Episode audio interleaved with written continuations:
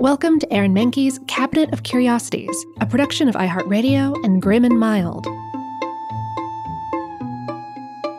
Our world is full of the unexplainable. And if history is an open book, all of these amazing tales are right there on display, just waiting for us to explore. Welcome to the Cabinet of Curiosities.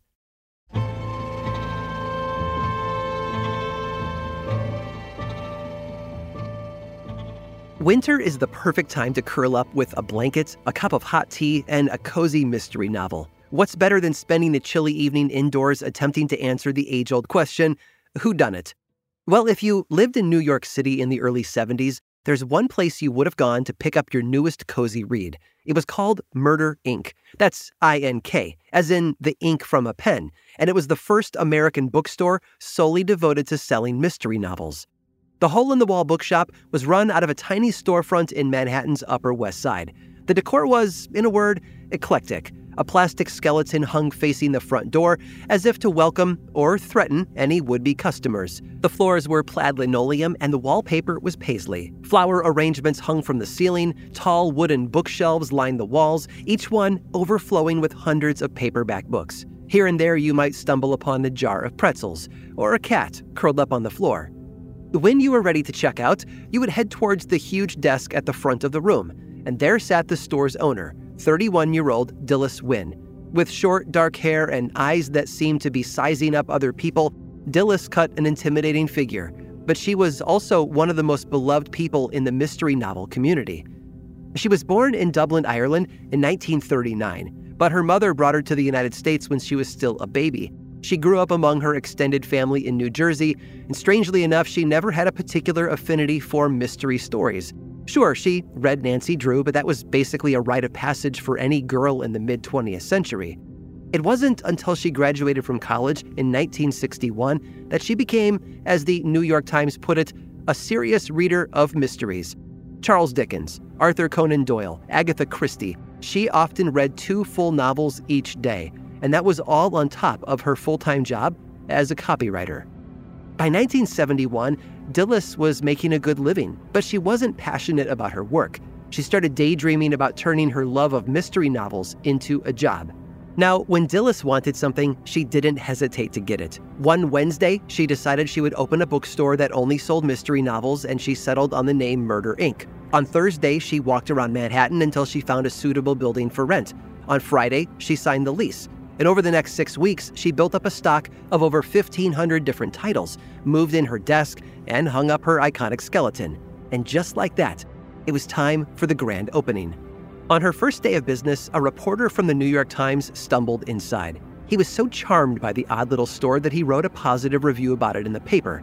The next thing Dilys knew, she had a near constant flood of customers, ranging from bookworms to forensic scientists and police detectives.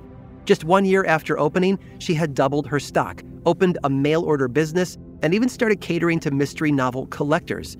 To celebrate her success, she invited friends and customers to a party. In true Murder Inc. fashion, the get together had a grisly name the St. Valentine's Day Massacre. When guests arrived, they were promptly served a Bloody Mary.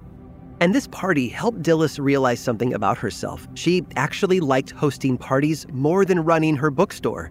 In 1975, she sold Murder Inc. and pivoted to organizing mystery centric events. Every Sunday, she hosted Mystery Talks, where she interviewed writers, editors, and other guests in front of a live audience. She put together a two week mystery readers tour of Great Britain, complete with a stop at the Tower of London and a walk through Jack the Ripper's neighborhood. And through all these events, Dilys met and became friends with a ton of novelists. And she got to thinking what if, instead of writing mysteries, she gave these authors a chance to solve one. In 1977, she teamed up with two other women to plan a murder mystery party for the ages. It was held at the Mohonk Mountain House in New Paltz, New York, in the dead of winter. 250 people were invited to bear witness to a murder, a staged one, that is, and then try to solve the case. Among the guests were authors Isaac Asimov and Stephen King. The party was such a success that it's been held annually ever since. Murder Inc. shut down in 2006, but Dilys Wynn's legacy continues to delight and inspire those who love a good, cozy wintertime read. And although the beloved bookshop founder passed away in 2016, she donated her body to science, perhaps in the hopes that she might help future physicians learn to solve the mysteries of medicine.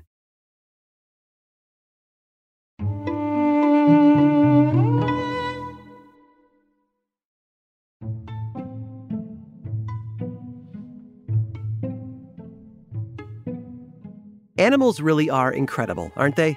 I think that most of us have dogs or cats in our lives who are cherished, silly, and maybe even a little bit bizarre. I know in my family we have a running joke about what's going on between our dog's ears, and I think most people think about that every once in a while, usually after a beloved family pet does something way too smart or chaotic. But sometimes they seem so human, especially when they're reminding us that it's time for dinner. But one species actually can speak to us if we give them time and attention. It turns out that Edgar Allan Poe wasn't too far off the mark with his smack talking feathered friend. Some species of birds, including cockatiels, crows, and yes, even ravens, are capable of speech. And of course, let's not forget about parrots, although they tend to either be the bee villain in Aladdin or incessantly asking if Polly wants a cracker. But back in the early 1800s, a funny little birdie was discovered in South America that changed history. There are about 350 species of parrots spread across almost every continent, from Australia to Asia and Africa to the Americas, and they'll eat just about anything, even meat, which opens up a bunch of possibilities for a new winged Halloween beastie. Some are as big as a house cat, well, almost, and parrots can almost live as long as 35 to 50 years depending on the species. But the oldest ever recorded was a cockatoo named Cookie, who died at the age of 82. And yes, some species of parrots can learn to talk. Although, if you want a chatty pet that will probably be with you for the rest of your natural life, you should know that it takes some practice and patience. And treats. Lots and lots of treats. Now, we humans have always been drawn to parrots' colorful plumage and even more colorful attitudes. Alexander von Humboldt was no different. Humboldt was a geographer and a naturalist by trade, and he absorbed the Enlightenment idea of learning anything and everything, making it his life's work. Swinging between charismatic and annoying, Humboldt churned out an impressive amount of work before his death. He traveled to four continents, wrote over 36 books, and 25,000 letters, allegedly only slept four hours a night, and lived basically on coffee. He called it concentrated sunbeams. I like to call it nap in a cup. My kind of guy, right? So it's not surprising that tall tales about his exploits appeared over time. He seems like a bizarre mix of a mad scientist and an adventurer with all the stories that he told.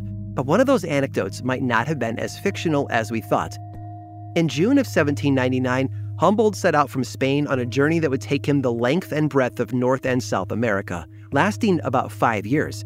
He would bounce through different countries and colonies before making his way back to Europe, he hoped, with new discoveries to publish. And he got what he wanted, recording vast amounts of raw ecological and zoological data about every place he visited. He also made sure to note the cultures he encountered, the conversations he had, and the people he met. And to be fair, speaking Spanish was a huge help, giving him the ability to talk to most indigenous tribes he came across, because few places had escaped Spain's grasping, greedy fingers in the century since Columbus's conquest, and everything that followed. That unifying language also helped Humboldt gain insight into the peoples he met, no matter where they lived. According to one story, Humboldt made a fascinating, extraordinary discovery in the depths of the Venezuelan jungle around 1800. He was exploring the Orinoco River and staying with the local Carib tribe. These people kept several parrots in cages throughout the village, and many of them could and would speak to anyone who talked to them. Delighted by what he saw, Humboldt observed each parrot in turn and then began to realize that one bird sounded different from the others. After asking his hosts about the creature, he learned that it hadn't originally been theirs. The parrots had come from a neighboring tribe, one of the Carib people's enemies. Some years before, the tribe had been driven away from their lands, and the last members died decades before Humboldt's arrival, meaning that all aspects of their culture died out with them.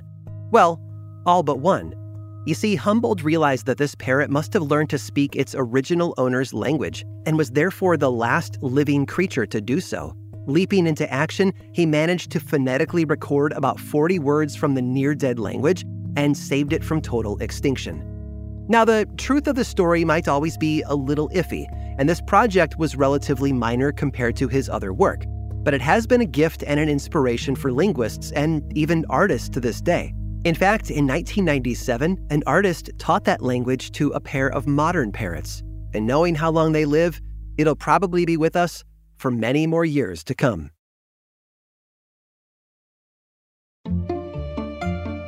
I hope you've enjoyed today's guided tour of the Cabinet of Curiosities. Subscribe for free on Apple Podcasts or learn more about the show by visiting curiositiespodcast.com. This show was created by me, Aaron Mahnke, in partnership with How Stuff Works. I make another award winning show called Lore, which is a podcast, book series, and television show. And you can learn all about it over at theworldoflore.com. And until next time, stay curious.